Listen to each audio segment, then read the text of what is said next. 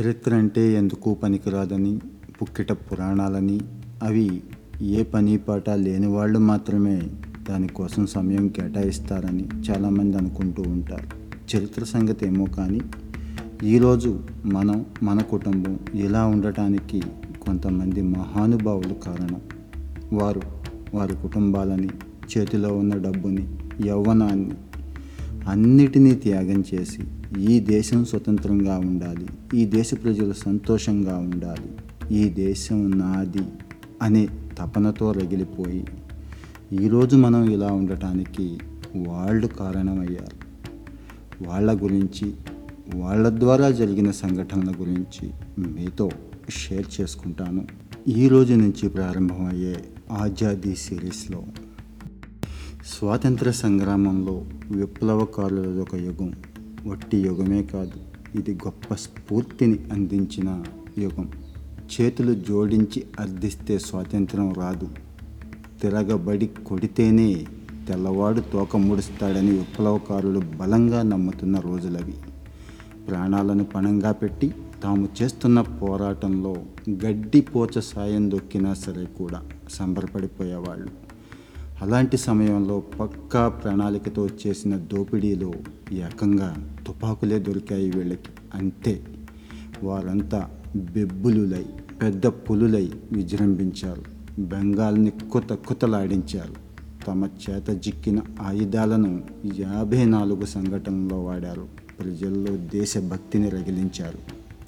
యుగాంతర్ పార్టీకి చెందిన జతీంద్రనాథ్ ముఖర్జీ దేశంలో విప్లవాన్ని లేవదీసి ఆంగ్లేయులని తరిమి కొట్టాలనే పట్టుదలని బాగా ప్రదర్శించేవాడు. అందులో భాగంగానే బెంగాల్ బీహార్ ఒడిస్సా ఉత్తరప్రదేశ్లకు తన యుగాంతర శాఖలను విస్తరించాడు. ఉద్యమాన్ని నడిపేందుకు డబ్బుల అవసరం బాగా పెరగడంతో వివిధ ప్రాంతాల్లో బ్రిటిషర్లకు అనుకూలంగా ఉన్నటువంటి ధనవంతుల్ని సెలెక్ట్ చేసుకున్నాడు దోచుకున్నాడు.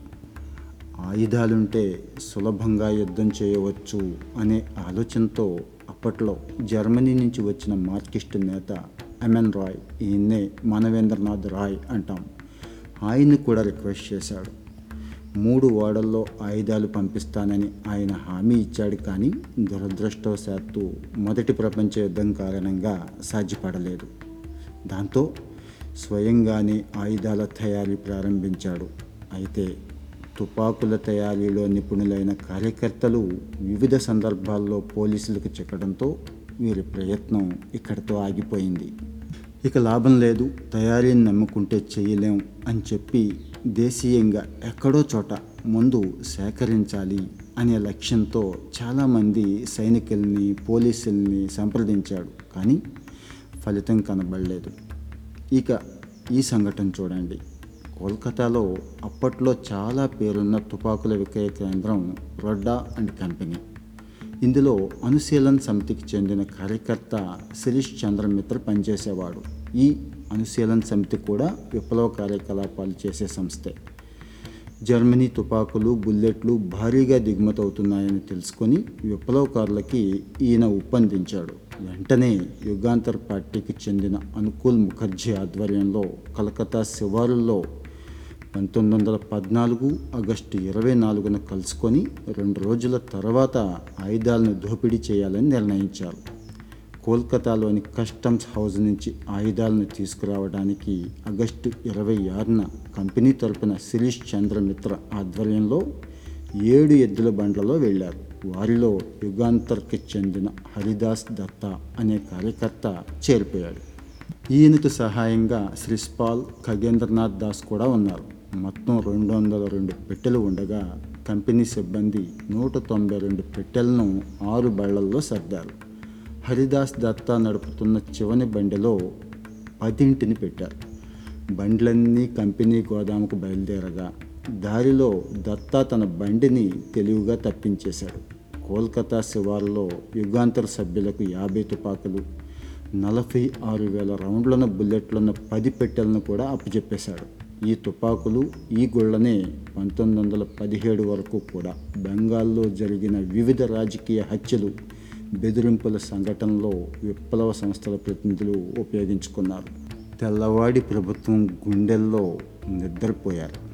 ఆయుధాల దోపిడీ మీద స్టేట్స్మెన్ పత్రిక ఆగస్టు ముప్పైన ది గ్రేటెస్ట్ డేలైట్ రాబరీ అనే శీర్షికను ప్రచురించిన కథనం చాలా సంచలనం సృష్టించింది అప్పట్లో. పోలీసులు హరిదాస్ దత్తా కాళిదాస్ బసు భుజంగరాజ్ గిరీంద్రనాథ్ బెనర్జీలను పట్టుకొని అందరికీ జైలు శిక్ష అయితే వేశారు. ప్రభుత్వం ఏకంగా ఎనిమిదేళ్ళ పాటు దర్యాప్తుని చేసి దోపిడీ అయిన ఆయుధాలు అన్నింటినీ దాదాపుగా తిరిగి స్వాధీనం చేసుకుంది. అయితే దోపిడీలో కీలకంగా వ్యవహరించిన శిరీష్ మిత్ర చివరికి దొరకపోవడంతో పోలీసులు పక్కాగా కేసు నమోదు చేయలేకపోయారు. దాంతో ఎవ్వరికీ జీవిత ఖైదులు మరణశిక్షలు వేయలేకపోయారు.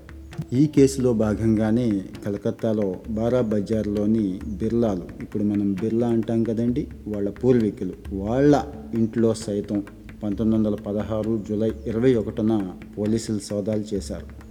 విప్లవకారులు ఆయుధాల పెట్టెను వారం రోజుల పాటు బిర్లా నివాసంలోనే దాచిపెట్టారని అప్పట్లో ఇరవై రెండు ఏళ్ళ వయసున్న జీడి బిర్లా ఈయనే ఘనశ్యామ్ దాస్ బిర్లా అంటాం. ఈయన విప్లవకారులకు సహకరించాడు అనే అనుమానంతో ఈ తనిఖీలు చేశారు. అదృష్టవశాత్తు ఆయన ఇంట్లో లేకపోవడంతో వెళ్ళిపోయారు. నేను రీసెంట్గా ఢిల్లీ విజిట్ చేసినప్పుడు బిర్లా హౌస్ చూశానండి. మహాత్మా గాంధీ గారు ఆ ఇంట్లో చాలా కాలం పాటు నివాసం ఉన్నారు. ఆయన అడుగుజాడలు ఆయన వాడిన వస్తువులు అన్నీ కూడా అక్కడ ఉన్నాయి. మీరు కూడా ఎప్పుడైనా వెళితే బిర్లా హౌస్ తప్పకుండా చూడండి. బిర్లాల గొప్పతనానికి ఇది ఒక నిదర్శనం అనుకోవచ్చు. ఈ ఆజాదీలో భాగంగా నెక్స్ట్ ఎపిసోడ్లో మరో మంచి విషయం తెలుసుకుందాం. అప్పటి వరకు స్టేట్ యూన్.